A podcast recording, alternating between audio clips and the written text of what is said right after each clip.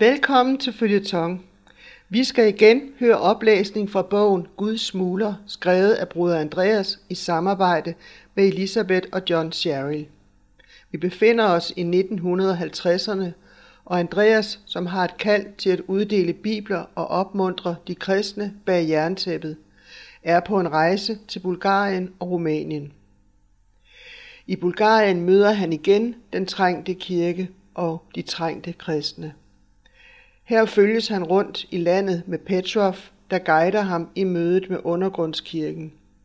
Andreas møder også Abraham, og han bliver ubeskriveligt rørt over de bibler, Andreas har med. Hans tak ytrede sig i ordene. Frontlinjen er lang, broder. Et sted må vi vige lidt, et andet sted kan vi have fremgang. I dag, Andreas fra Holland, er vi gået frem. Og nu starter oplæsningen. De dage, jeg havde tilbage af denne første tur til Bulgarien, brugte jeg til at besøge uofficielle undergrundskirker. Styrk det, der lever, blev mere end før en ordre, som jeg endog hørte i søvne. Hvor modige dog, de dog var, denne rest af kirken, hvor uselviske, hvor ensomme. Det er især tre præster, jeg husker, når jeg tænker tilbage på disse uger. Konstantin, Armin og Basil. Konstantin havde været 18 måneder i fængsel, fordi han havde døbt omvendte, som endnu ikke var fyldt 21. Han var lige blevet løsladt. Konstantin fortalte mig, at han natten efter, at han var sluppet ud, havde bragt 27 unge mennesker ud af byen og i al hemmelighed døbte dem i en flod ude på landet. Armin vidste, at der var spioner fra regeringen i hans menighed ved juletid. Han var derfor forsigtig, så han ikke på nogen måde skulle overtræde loven med at evangelisere blandt børn. Tal kun til de voksne. Hold dig fra politik.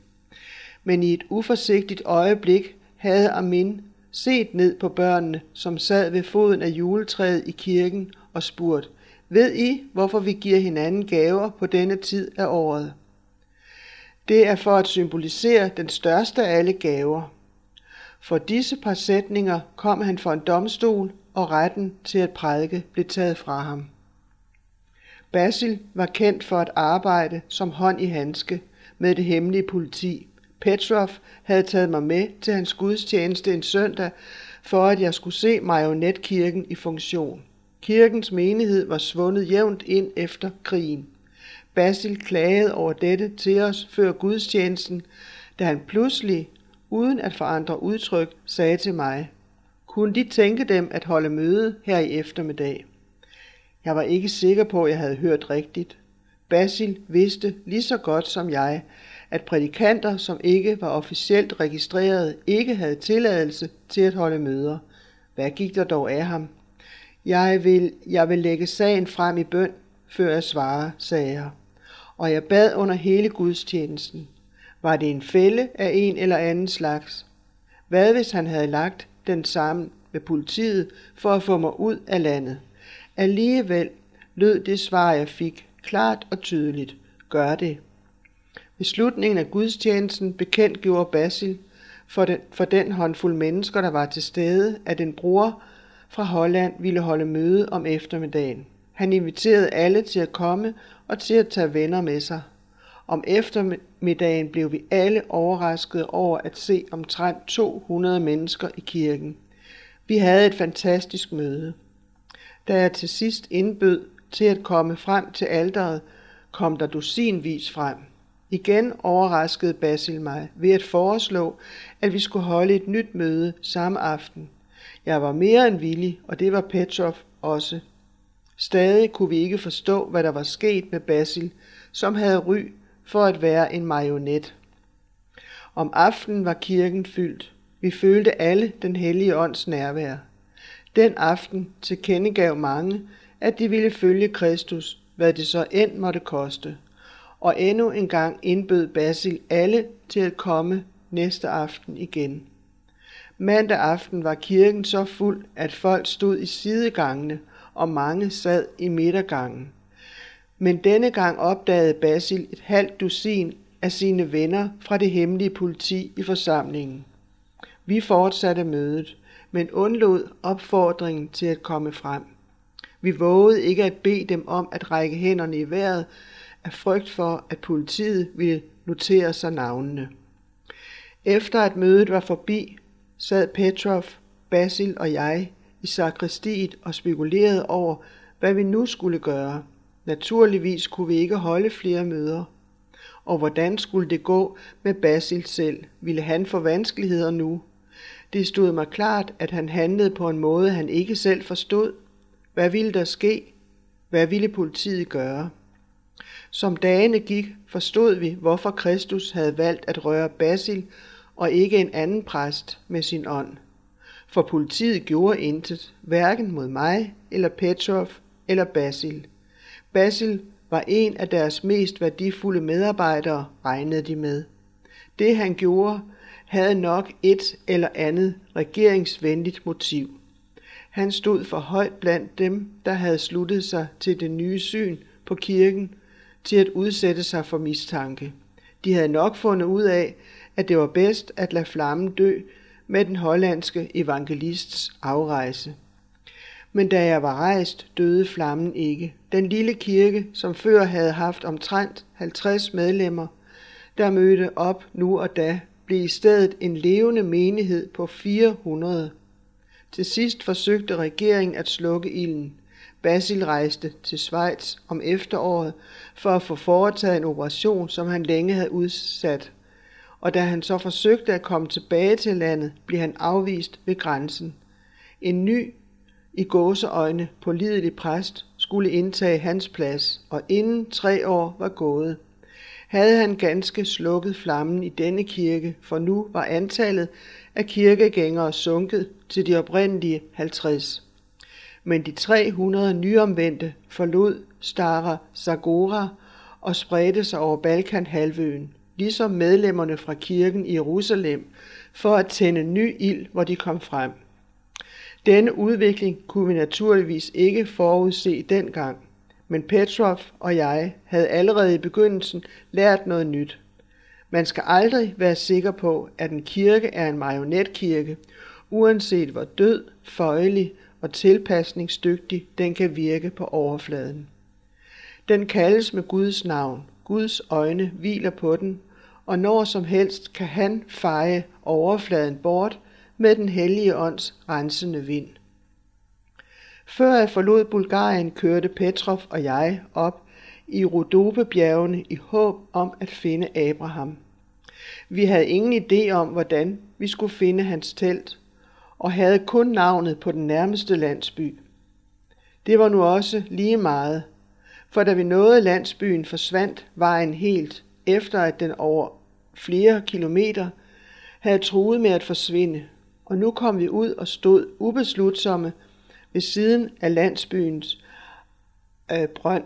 Over os strakte skoven sig så langt vi kunne se. Hvor i alt dette umådelige vildnæs var manden, vi var på udkig efter. Den række mennesker ved brønden, der ventede på at få fyldt deres krukker, stirrede nysgerrigt på os. Så havde den første mand i rækken drukket færdig. Han rettede sig op og vendte sig rundt. Jamen, det var jo selveste Abraham. Da han så os, strålede hans blå øjne som himlen ved middagstid.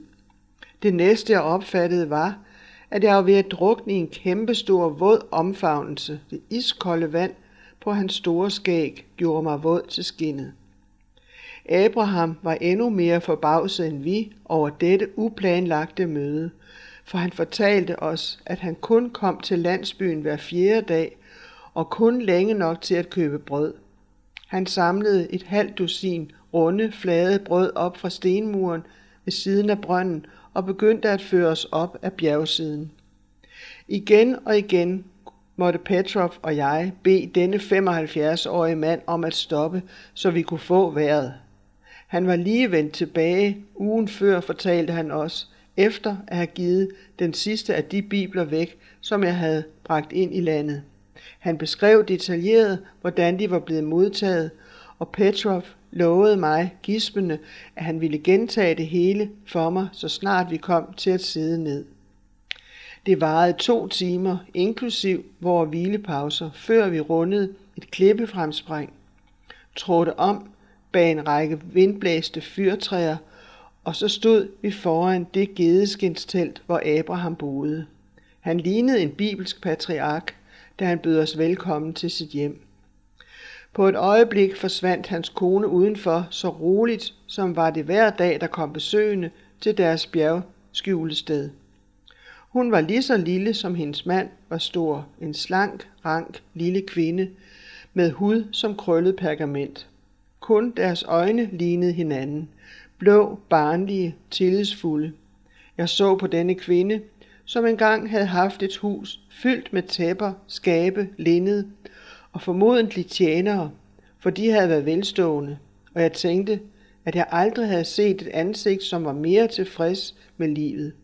Hun tilbød os frugt, der så ud som små blå brumbær og dertil vild honning. Vi spiste lidt, i det vi ikke vidste, hvor meget de havde, og vi blev der kun en kort tid, fordi vi ikke brød os om at prøve turen ned ad bjerget i mørke. Et ganske kort besøg, ikke mere end et glimt, og dog blev der i disse øjeblikke smedet et venskab, som er et af boldværkerne i mit liv. Og således bragte besøget i Bulgarien opmundring og dyb kærlighed. Og alligevel endte det som lidt af et nederlag. Netop som jeg var ved at forlade Rumænien, kom der en gruppe mennesker, som havde deltaget i mødet i Basils kirke, og bad mig holde et lignende møde, en lignende kampagne i deres by.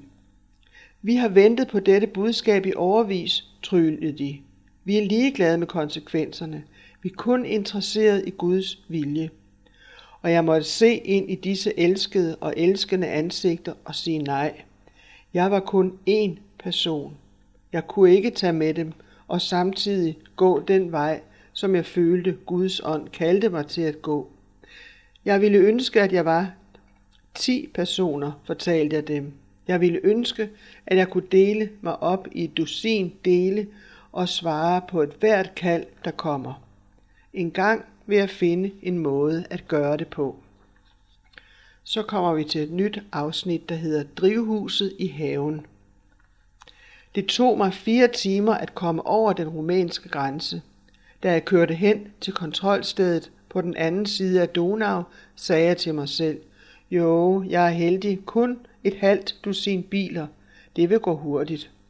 Da der var gået 40 minutter, og den første bil stadig blev undersøgt, tænkte jeg, stakkels fyr, de må have fundet noget specielt, siden det tager så lang tid.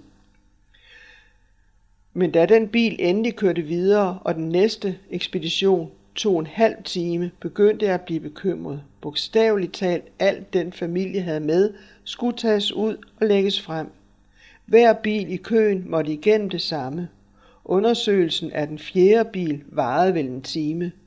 Vagterne tog chaufføren med sig ind og holdt ham der, mens de skruede hjulkapslerne af, skilte motoren ad, tog sæderne ud. Kære Gud, sagde jeg til sidst, da der kun var én bil foran mig. Hvad skal jeg dog gøre? En grundig undersøgelse ville straks bringe de romanske bibler for dagen. Jeg ved, Gud, at ingen indsats fra min side kan få mig velbjerget igennem denne kontrol. Våger jeg at bede om et under? Lad mig tage nogle af biblerne ud og lægge dem, hvor de er helt synlige. Da, Gud, kan jeg umuligt stole på min egen klogskab der må jeg stole helt og fuldt på dig. Det var min tur. Jeg kørte langsomt hen til vagten, som stod i venstre side af vejen, gav ham mine papirer og skulle til at stige ud. Men han stod med knæet mod bildøren og holdt den lukket. Han så på fotografiet i mit pas, skrev et eller andet ned, skød papiren tilbage til mig og vinkede mig pludselig frem. Det hele havde stået på et halvt minut. Jeg startede motoren og kørte langsomt frem. Ventede de, at jeg skulle køre ind på en sidevej, hvor vognen kunne skilles ad, var jeg... Nej, det var jeg sikkert ikke. Jeg kørte langsomt videre med foden på bremsen. Intet skete. Jeg kiggede i bagspejlet. Vagten vinkede den næste frem og gjorde tegn til, at chaufføren skulle stå ud. Jeg kørte endnu nogle meter frem. Vagten lod chaufføren bag mig løfte hjelmen op, og der var jeg så langt borte fra grænseovergangen, at der ikke var nogen tvivl om, at jeg virkelig var kommet igennem i løbet af 30 sekunder. Mit hjerte hamrede, ikke på grund af spændingen ved overgangen, men fordi det havde været spændende at få et så forunderligt glimt af Guds arbejde. Da jeg startede på denne tur, havde jeg været tilbøjelig til at tænke på Bulgarien og Rumænien som et. Nu vidste jeg, at de to lande var meget forskellige. Rumænien var kendt, selv blandt kristne bag jerntæppet, som et ateismens drivhus. Det var stadig et laboratorium for Rusland, hvor det udførte antireligiøse eksperimenter, streng overvågning af kirken gennem staten, økonomisk pres på de troende, forsøg på at så mistanke blandt religiøse ledere, konfiskering af ejendom, restriktioner for gudstjenesterne og forbud mod evangelisering. Dette var, hvad jeg kunne vente at finde i Rumænien, fik jeg at vide. Så snart jeg havde krydset grænsen, kunne jeg mærke, at der var strengere politikontrol her. Det virkede, som om der var politikontrol ved hver landsby. Politifolk stansede hver bonde, som cyklede ind i landsbyen. Hvor skulle han hen? Hvilket ærne var han ude i? Selv jeg, med en relativt stor frihed, som hård valutaturist, fik stemplet i mit pas, hvilke byer jeg havde tænkt at besøge, og de datoer, jeg havde beregnet at ankomme de forskellige steder. Jeg fik at mærke, hvor effektiv denne kontrol var, da jeg kom til en charmerende lille by et halvt hundrede kilometer fra Cluj. Da det allerede var blevet sent, bestemte jeg mig for at blive der natten over. De lokale myndigheder var overrasket over, at jeg i det hele taget kunne finde på at spørge om noget sådant. Men de var ventet til middag i Cluj, sagde de, og så på mit turistkort. De kan knapt nå det nu, selvom de skynder dem. Jeg ville ikke skaffe mig vanskeligheder for så lidt, så jeg gjorde, som de ønskede. Jeg kørte til Cluj og kom til hotellet, netop da døren til spisesalen skulle lukkes. Mit bord var dækket, forretten sat frem, og der var en år sat et lille hollandsk flag midt i vandglasset. Når jeg var kommet godt frem til en by, havde jeg frihed til at komme og gå, som jeg ville. Det var nu søndag morgen. Jeg vågnede ganske tidligt til en klar og fin dag, ivrig efter at træffe medkristne fra dette smukke land, der mindede mig om en have. Portieren på hotellet kiggede lidt tvivlrådet på mig, da jeg spurgte efter en kirke. Ser de, dem har vi ikke så mange af, sagde han. Desuden kan de ikke forstå sproget. Jamen ved de ikke, at kristne taler et universelt sprog, sagde jeg. Nå, hvad er det? Det kaldes agape. Agape, det har jeg aldrig hørt om. Det var en skam, for det er det smukkeste sprog i verden. Men alligevel, hvor kan jeg komme i kirke? Mens det vigtigste våben mod kirken i Bulgarien var kravet om registrering, var metoden i Rumænien konsolidering. Man slog kirkerne sammen, koncentrerede de materielle forsyninger og koncentrerede også gudstjenestetiderne. Hvor der var kirker, som ikke var fyldt under gudstjenesterne, blev menighederne slået sammen med kirker i nært liggende byer, og det materielle overskud, som opstod deraf, blev beslaglagt af staten. Teoretisk lød det fornuftigt og også fordelagtigt for kirken. En stor forenet menighed i stedet for flere små, der måtte kæmpe for deres eksistens. Men i praksis betød det, at mange medlemmer fra de lukkede kirker slet ikke gik nogen steder hen. De fleste af dem var bønder, som var knyttet til de gamle samlingssteder, og det var både vanskeligt og tog lang tid at rejse fra den ene landsby til den anden.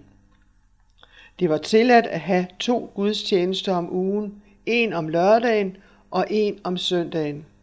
Men lørdag var en hel arbejdsdag i Rumænien, og gudstjenesterne lørdag aften blev så dårligt besøgt, at der i virkeligheden kun blev én gudstjeneste. Men hvilken gudstjeneste? Jeg kom derhen klokken 10 om morgenen, og gudstjenesten havde allerede været i gang en time. Jeg ville ikke have fået en sædeplads, hvis de ikke havde set, at jeg var fremmed, og havde tilbudt mig en plads på gulvet ved orlet. Og med knæene presset op mod orlet, tilbragte jeg de næste tre timer sammen med denne gruppe af kristne i hjertet af kommunismens inderste cirkel. Da kollekten blev indsamlet, lagde jeg omtrent det samme i skålen i romansk valuta, som jeg ville have gjort derhjemme. Det traf sig, at jeg var den første, som skålen passerede, og der lå min sædel, så alle kunne se den på bunden af kollektskålen. Mens indsamlingen fortsatte, erkendte jeg med voksende forlegenhed, at jeg havde lagt 20-30 gange så meget i, som nogen anden havde givet. Jeg bemærkede også noget andet. Ofte var der en, der lagde en mønt i og holdt på den, mens han vekslede. Det havde jeg før set i katolske og ortodoxe kirker, hvor der var prædikanthonorar, men aldrig i en protestantisk kirke. Hele mønten var øjensynligt mere end de fleste kunne give. Sandsynligvis repræsenterede en seddel som den, jeg havde lagt i skålen, en måneds rådighedsbeløb. Jeg følte mig utilpas ved det. Det, der måtte have virket som en rig udlændingspral, og det fik mig til at smile i det, jeg tænkte på, at vi altid havde været den fattigste familie i Vitte. For at gøre tingene værre, kom den ledende kirketjener med skålen hen til mig, i stedet for at bringe den til alderet. Han lagde skålen i mine hænder og sagde noget på rumænsk. Til sidst forstod jeg, at det var min tur til at veksle. Ingen ville lægge så stor en seddel i kollekten, uden at forvente noget tilbage. Hvad skulle jeg gøre? Acceptere vekselpengene som en gave? Eller acceptere ærgelsen over misforståelsen og lade kirken beholde de penge, jeg ønskede, de skulle have? Mens jeg diskuterede med mig selv, og alles øjne i rummet var rettet mod mig, erkendte jeg med stor glæde, at det jo slet ikke var mine penge. Det var ikke mine penge, sagde jeg på tysk, og heldigvis dukkede der en mand op fra forsamlingen og oversatte. Det var ikke fra mig, gentog jeg, i det jeg huskede de hundrede af læsere af Kraft van Omhug, hvis anonyme gaver var repræsenteret i denne seddel. Gaven er fra de troende i Holland til de troende i Rumænien. Det er et tegn på enhed i Kristi lægeme. Jeg holdt øje med ansigterne i rummet, mens manden oversatte, og nok en gang så jeg dette skeptiske spørgsmål. Der blev forvandlet til dette gryende håb. Vi er altså ikke alene. Vi har brødre andre steder. Vi har venner, vi aldrig har kendt. Da den lange gudstjeneste endelig sluttede, nærmede jeg mig en mand, der kunne tale tysk og sagde, at jeg gerne ville tale med ham. Det viste sig, at han var sekretær for hele den protestantiske kirke i Rumænien. Men det var tydeligt, at han ikke syntes om mit forslag om en privat samtale. Han gav et undvigende svar, og så hurtigt han kunne, bad han mig undskylde og gik. Forvirret fulgte jeg efter ham ud af kirken. Han forsvandt med store skridt, så hurtigt han kunne. Måske er han bange for at tale offentligt med mig, tænkte jeg. Derfor fulgte jeg efter ham i diskret afstand, indtil han til min glæde svingede ind i et hus. Hvilket held, tænkte jeg. Nu har jeg chancen for at tale med ham, uden at nogen ser det. Jeg ventede i endnu 15 minutter, til jeg var sikker på, at gaden var tom. Så gik jeg hen til døren og bankede på. Jeg følte, at nogen kiggede ud på mig. Så blev døren hurtigt åbnet, og jeg blev trukket ind i huset. Hvad ved de? spurgte sekretæren. Med et venligt smil søgte jeg at skjule, hvor overrasket jeg var over hans barskhed. Jeg ønskede bare at tale lidt mere med ham, sagde jeg. Spørge, om der var noget, jeg kunne gøre for ham. Gøre? Ja, bibler for eksempel. Har de romanske bibler nok? Han så skarpt på mig.